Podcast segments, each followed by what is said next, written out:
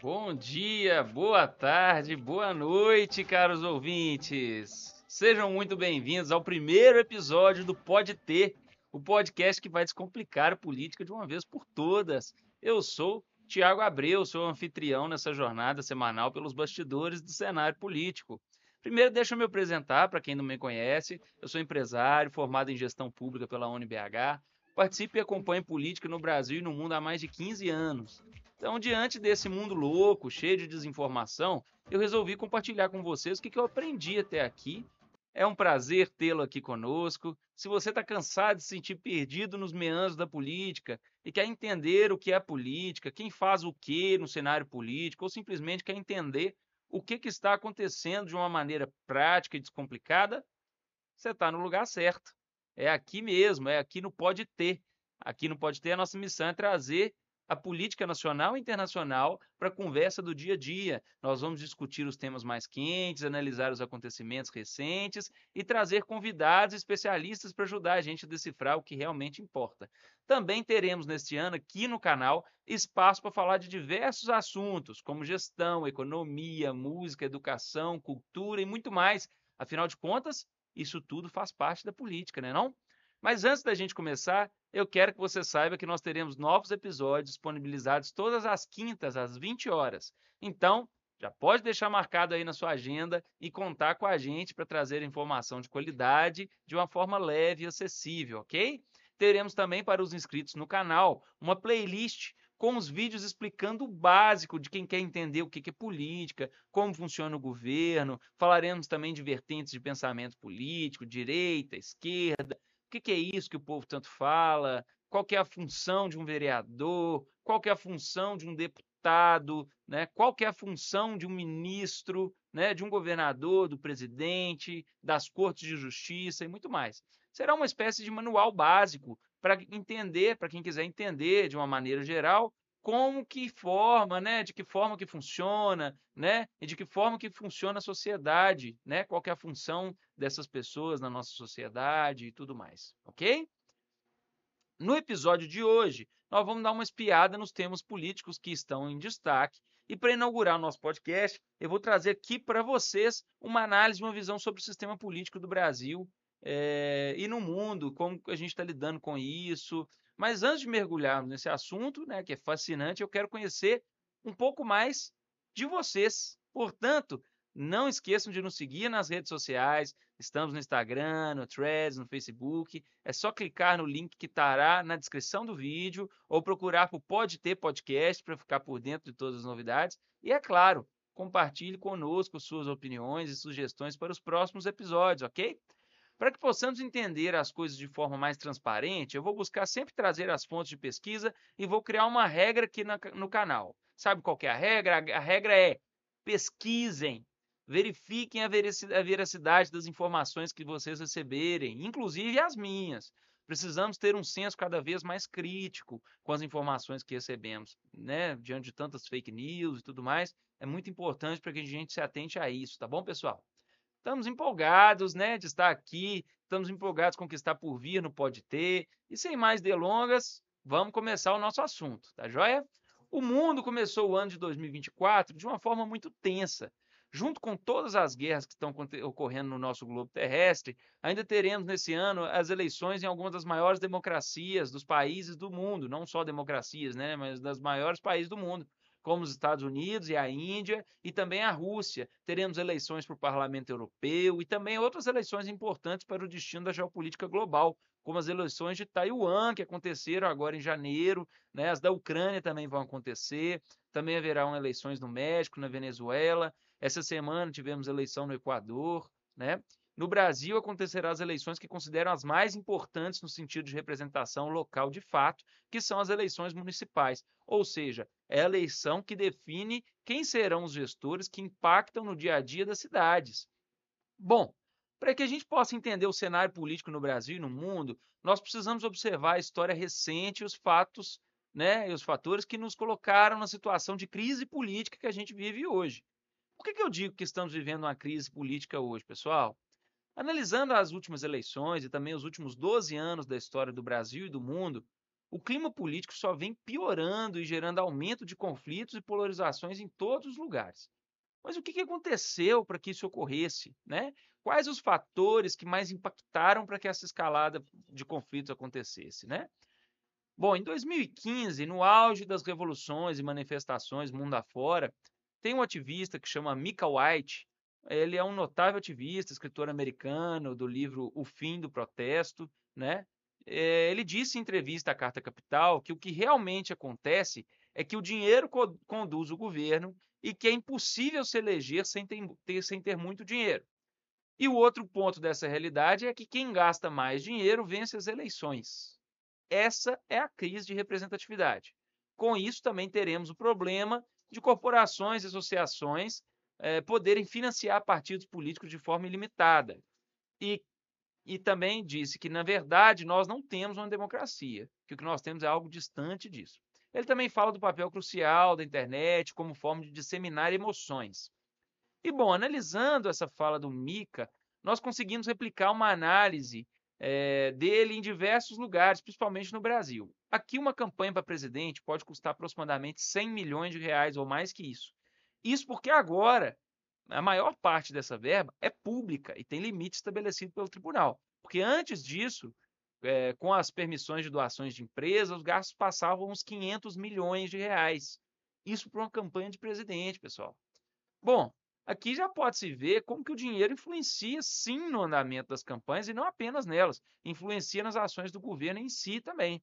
Por exemplo, no ano passado, em 2023, 26 empresas receberam o equivalente a 46% de todos os benefícios fiscais, fiscais federais. Essas 26 empresas receberam mais de 1 bilhão em benefícios tributários. Somando todas elas, chegam a quase 100 bilhões de reais em benefícios fiscais. Dessas empresas, as que mais receberam, as que receberam quase metade desse valor, ou seja, 23% do total, foram a Petrobras e a Vale, que são empresas que possuem capital público. As outras 24 empresas que receberam os outros 23% né, do valor são do ramo automotivo, indústria, indústria de eletrodomésticos e eletrônicos, máquinas de fertilizantes e, e agrícolas, companhias aéreas e empresas do ramo de energia. Eu não estou dizendo aqui que a gente não deve dar benefício fiscal, né? Acho que são até importantes, mas tem que ser feito de forma estratégica. Será que os benefícios para as empresas estão sendo compensados de forma estratégica?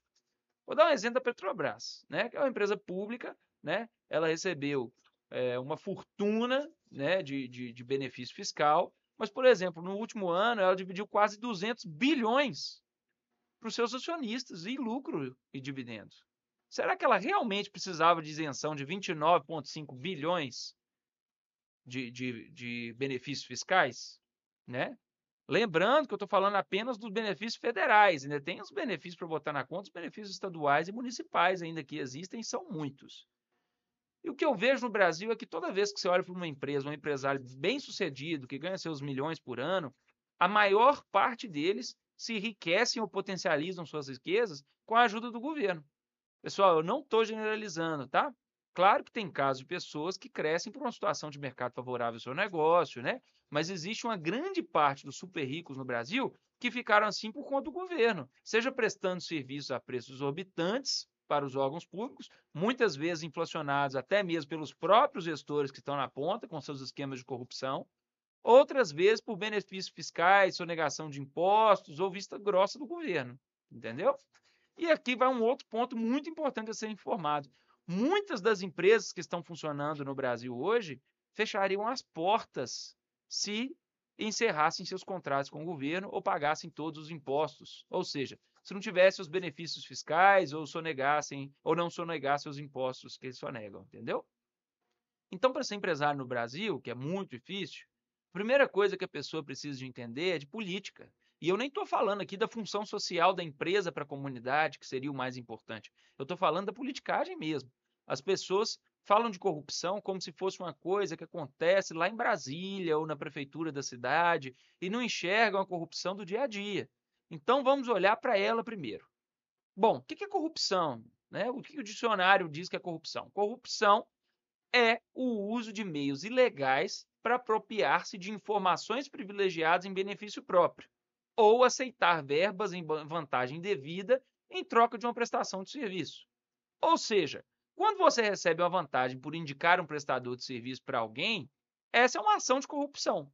Nem sempre é crime, a não ser quando você utiliza um cargo ou posição privilegiada para ganhar vantagem devida. Aí sim é crime. Por que, que eu disse isso? Porque a corrupção está entranhada na cultura do nosso povo. Não é somente um problema de classe política, é um problema social. Com os escândalos de corrupção que vimos de forma frequente e crescente, no, como nos casos do mensalão, petrolão, entre outros, isso gerou uma revolta muito grande na população, principalmente depois de 2012, com a crise econômica que chegou refletindo né, os impactos gerados pelos prejuízos né, que foram ocasionados com o estouro da Bolsa Imobiliária nos Estados Unidos em 2008. Em 2014, nas eleições para presidente que a Dilma vence a segunda vez, todos que conhecem de orçamento público já sabiam que as promessas dela de campanha e que ela fazia acordo, já sabiam que as promessas dela de campanha, que os acordos que ela fazia para ganhar as eleições eram insustentáveis, pessoal. Todo mundo já sabia disso. A Dilma, então, toma posse já num ambiente hostil e conflituoso no Congresso. O sentimento de decepção, frustração e ódio ganharam ainda mais força com o poder da disseminação das redes sociais, né? Então vem um candidato maluco que ninguém levava a sério, ganha as próximas eleições numa tentativa de maior população, numa tentativa da maior população buscar uma alternativa que vencesse o PT nas eleições. Então Bolsonaro surge como um discurso conservador, baseando na religião, família, liberdade econômica e autodefesa. É um discurso que conversa muito com a maior parte do eleitorado, que é a geração X, que são os nascidos entre, em 1965 e 1980. Muitos deles já, já possuíam, é, já, não, já não possuíam mais os próprios pais, já tinham falecidos os pais dessas pessoas. Então, eles lembravam da moral e dos bons costumes como um discurso saudoso da sua infância. E o Bolsonaro consegue se conectar com isso, né? Então, com seu discurso bélico, ele enaltecedor, né, das forças armadas, ele usurpa a credibilidade e o apoio dos militares, que também estavam insatisfeitos com os escândalos e com o protagonismo que eles tinham perdido, né, e que vinham perdendo depois da ditadura, né? E eles viram no Bolsonaro uma alternativa para voltar a esse protagonismo, né, na esperança de que fosse, de que ele fosse controlável, né, por figuras com mais credibilidade, como alguns dos seus ministros que ele já tinha anunciado na campanha. Durante seu mandato, fortaleceu seu discurso de ódio, vendo que isso gerava uma polarização importante para ele, já que ele se colocava como a única alternativa capaz de parar o PT.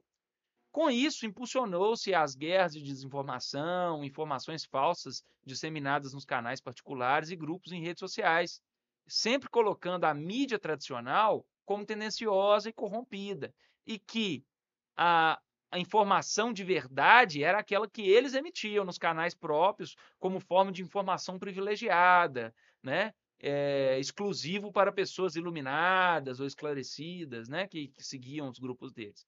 Depois de sermos assolados pela pandemia e o caos econômico e social né, se intensificou, o rastro de morte gerado por, por ela, né, pela pandemia, ainda é percebido pelos dias de hoje, né, das pessoas que perderam seus entes queridos.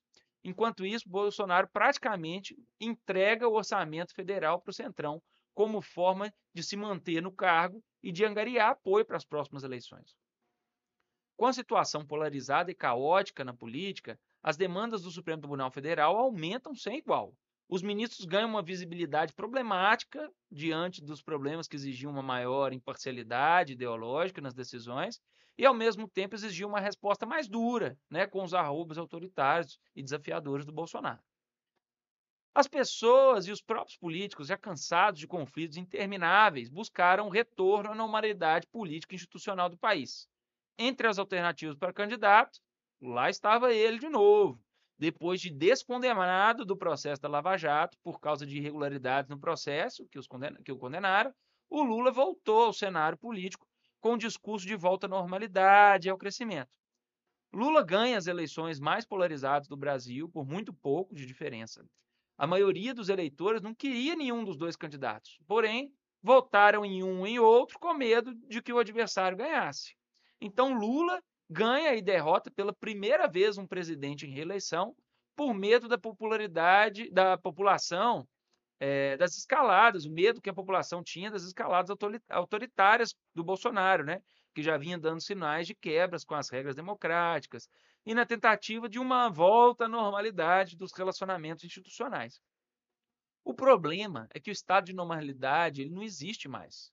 Após as eleições do segundo mandato da Dilma, a Câmara dos Deputados, sob a presidência do Eduardo Cunha, já iniciou um processo de interferência ativa no orçamento, aprovando as chamadas pautas bombas, que eram projetos polêmicos que inviabilizavam os projetos do executivo e fortalecia mais o parlamento. Com a derrubada da Dilma, o Michel Temer assume e ele ainda mais reforça né, essas reformas que geravam mais o fortalecimento do legislativo.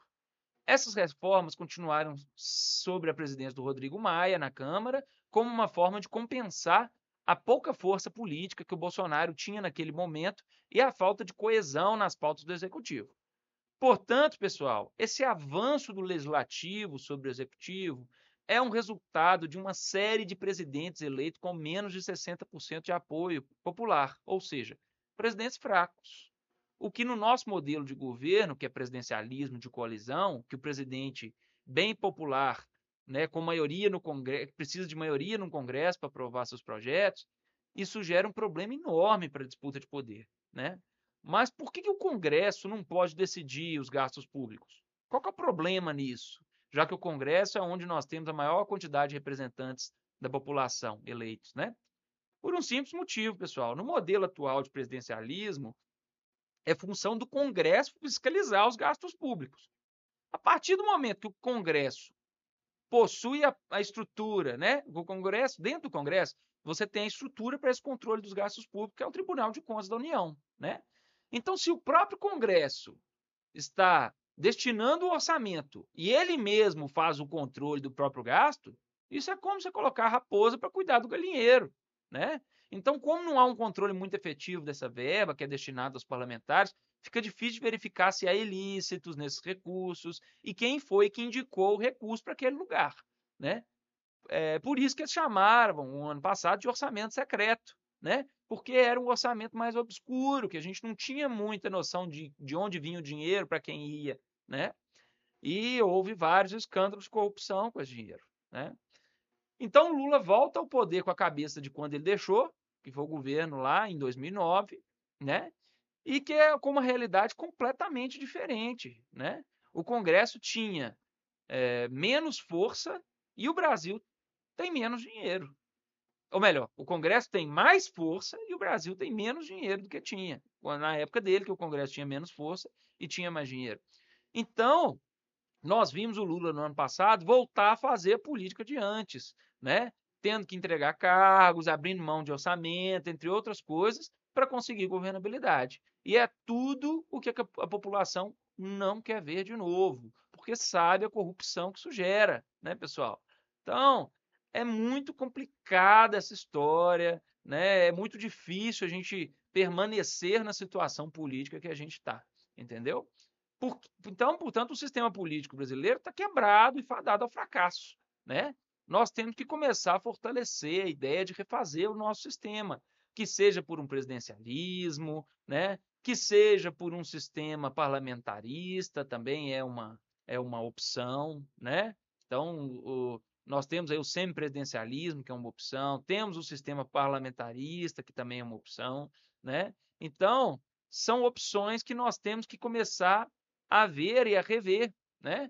porque a forma que estamos, né, é, nós vamos voltar aos esquemas de corrupção e de impunidade novamente, né, que é tudo que a população não quer. Então, o sistema atual de presidencialismo ele só funciona para presidente forte, com mais de 60%, 70% de apoio popular e com a maioria no plenário, no parlamento também. Senão, o que nós vemos é a extorsão do Congresso para com o executivo e essa distorção de funções de todos os poderes da República, né? em que um intervém no, no poder do outro e tudo mais, e vira essa bagunça. Então cabe a nós, a nós, isso mesmo, eu, você, todos nós, começarmos a participar do debate, né? debater mais esses assuntos para que a gente possa pressionar os políticos a mudar a forma como está hoje, porque se depender deles vai continuar do jeito que está, porque para eles não deve estar tá ruim não, né? Menos controle e tudo mais, então E aqui, pessoal, eu vou dizer para vocês, o general francês Charles de Gaulle, que foi o líder da França durante a Segunda Guerra Mundial, ele dizia que cada povo tem o governo que merece. E ele fazia analogia da democracia com uma sopa de legumes, que cada legume representava uma ideologia ou uma representatividade, né? E que as lideranças nada mais eram do que uma concha misturada daquela sopa, ou seja, nela continha pequenas partes do todo, né? Assim como um exame de sangue. Você não precisa tirar o, sangue todo para você saber que tem alguma coisa lá, né? Com um, pouquinho do seu sangue você vai ter ali. Você consegue prever, né? As doenças que possam, possam ter, né? Consegue diagnosticar, na verdade, não é nem prever, é diagnosticar. Portanto, se a gente reclama das nossas lideranças, o primeiro pensamento que eu tenho que ter é como que eu tenho participado da minha sociedade? Lembre-se de que nós somos sócios, sócios desse país. Por isso que somos sociedade. E você também tem uma função nessa sociedade. Então, para você descobrir qual que é essa função e participar, entender mais de política, que impacta diretamente nas nossas vidas, né, o tempo todo, siga a gente no canal e também nas redes sociais, nos acompanhe pelo Spotify ou pelo Apple Podcast e fica por dentro de tudo que traremos aqui no canal para vocês, tá joia? Se você não entendeu alguma coisa que eu disse, não conhece alguém que eu disse, o nome que eu falei, ou não sabe o que, que essa pessoa faz, que cargo tem, manda uma mensagem para mim no chat que eu respondo vocês, ok? Pessoal, eu estou muito feliz de iniciar esse projeto, principalmente num momento tão importante do Brasil e do mundo, e eu conto com vocês para que essa mensagem possa chegar a todos. Então eu peço que se inscrevam, compartilhem com os amigos e perguntem, deem sugestão, porque tudo está sendo feito para vocês, né? E para quem gostaria de saber como que a política funciona, como que está o nosso dia a dia, como que está essa bagunça, essa confusão aí, tá certo? Um grande abraço para todos, obrigado por assistirem, até semana que vem, sejam bem-vindos ao Pode Ter mais uma vez, um grande abraço e beijo, tchau, tchau pessoal, até mais, fiquem com Deus.